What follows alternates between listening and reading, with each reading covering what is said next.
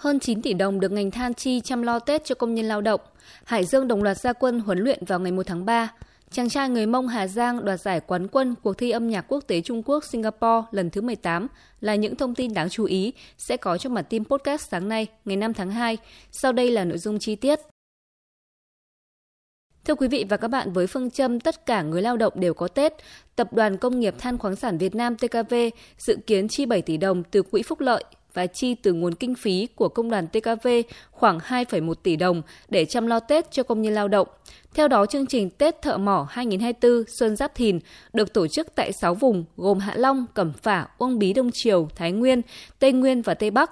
Trong chương trình Tết Thợ Mỏ năm 2024 Xuân Giáp Thìn, TKV tặng quà hỗ trợ trực tiếp cho 1.500 lao động xuất sắc tiêu biểu, công nhân có hoàn cảnh khó khăn, diện chính sách. Mỗi suất quà có mức 2 triệu đồng tiền mặt và hiện vật trị giá 500.000 đồng. Tại chương trình Tết Thợ Mỏ năm 2024, vùng Cẩm Phả, TKV đã trao tặng 500 suất quà Tết cho người lao động. Trong khuôn khổ Tết Thợ Mỏ năm 2024, Công đoàn TKV bàn giao 131 nhà ở, máy ấm công đoàn và tặng quà Tết cho công nhân lao động có hoàn cảnh khó khăn và tổ chức nhiều hoạt động văn hóa văn nghệ. Đặc biệt chương trình bốc thăm trúng thưởng với các mặt hàng, đồ dùng thiết yếu như TV, xe đạp, nồi chiên không dầu, máy xay sinh tố đã được trao đến người lao động tập đoàn trong niềm vui mừng phấn khởi, qua đó nhằm tri ân khích lệ, động viên người lao động hăng hái thi đua lao động sản xuất, hoàn thành xuất sắc nhiệm vụ được giao, yên tâm làm việc, gắn bó với đơn vị, tạo động lực thúc đẩy sản xuất, hoàn thành thắng lợi kế hoạch nhiệm vụ của TKV năm 2024.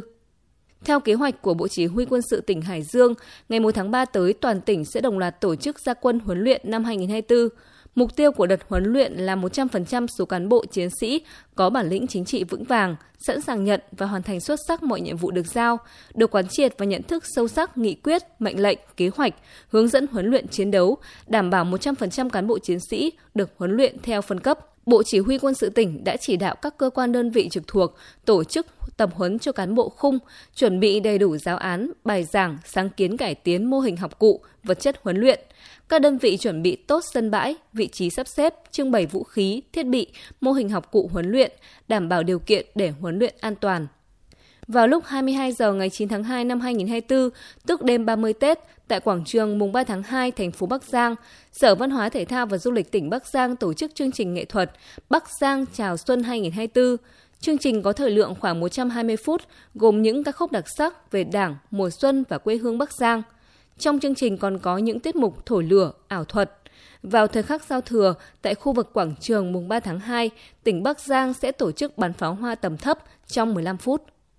Tỉnh Hà Giang vừa có một thí sinh đoạt giải quán quân tại cuộc thi âm nhạc quốc tế Trung Quốc Singapore lần thứ 18 do Hội đồng Nghệ thuật Quốc gia Singapore và Hiệp hội Âm nhạc Trung Quốc Singapore tổ chức. Đó là em Ly Mi Cường, dân tộc Mông, xã Lũng Phìn, huyện Đồng Văn, đã xuất sắc giành quán quân bảng chuyên nghiệp nhạc cụ dân tộc khi tranh tài cùng với hơn 200 thí sinh đến từ hơn 20 quốc gia trên thế giới. Các thí sinh tham gia ở đa dạng các bảng thi chuyên nghiệp như thi thanh nhạc, sáng tác hoặc biểu diễn nhạc cụ như piano, guitar, nhạc cụ dân tộc, đàn tỳ bà, sáo, đàn tranh, sáo mông, sáo flute, drum kit, nhạc cụ đàn dây.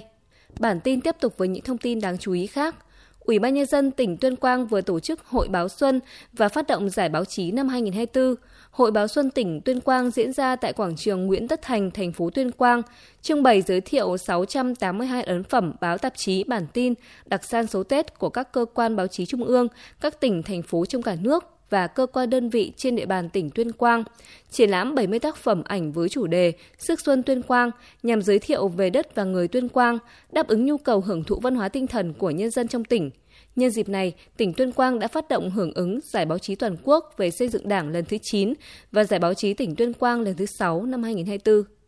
Tại Trung tâm Bảo trợ xã hội tỉnh Thái Nguyên, Công đoàn viên chức tỉnh Thái Nguyên tổ chức hội thi gói bánh trưng, kéo co trong cán bộ công chức viên chức, người lao động thuộc năm khối thi đua công đoàn cơ sở. Ngay sau khi kết thúc hội thi, Công đoàn viên chức tỉnh và năm khối thi đua đã dành tặng 20 suất quà Tết, mỗi suất trị giá 500.000 đồng, đồng thời gửi toàn bộ số bánh trưng gói tại hội thi tặng các đối tượng chính sách tại Trung tâm Bảo trợ xã hội tỉnh. Tổng trị giá quà tặng và bánh trưng khoảng 20 triệu đồng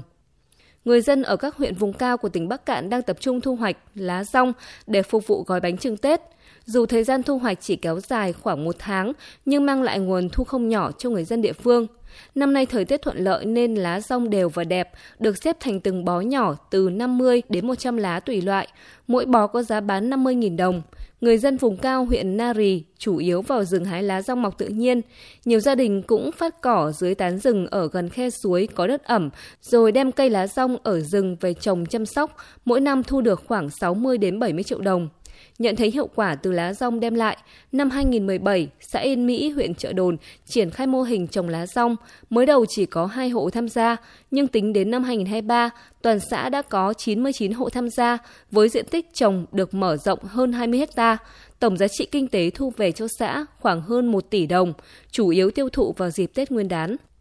Phần cuối bản tin là thông tin thời tiết. Theo nhận định của Trung tâm Dự báo Khí tượng Thủy văn Quốc gia, từ đêm nay mùng 5 tháng 2 đến ngày 7 tháng 2, ở khu vực Bắc Bộ và Bắc Trung Bộ có mưa vài nơi, sáng sớm có sương mù và sương mù nhẹ rải rác, trưa chiều trời nắng, đêm và sáng sớm trời rét. Từ ngày 8 tháng 2 có mưa mưa nhỏ rải rác và có khả năng chuyển rét, có nơi rét đậm rét hại. Nhiệt độ cao nhất 17 đến 20 độ, Vùng núi từ 13 đến 16 độ, nhiệt độ thấp nhất từ 13 đến 16 độ, vùng núi từ 10 đến 13 độ. Thông tin thời tiết vừa rồi đã khép lại bản tin podcast hôm nay. Xin kính chào và hẹn gặp lại quý vị và các bạn trong các bản tin sau.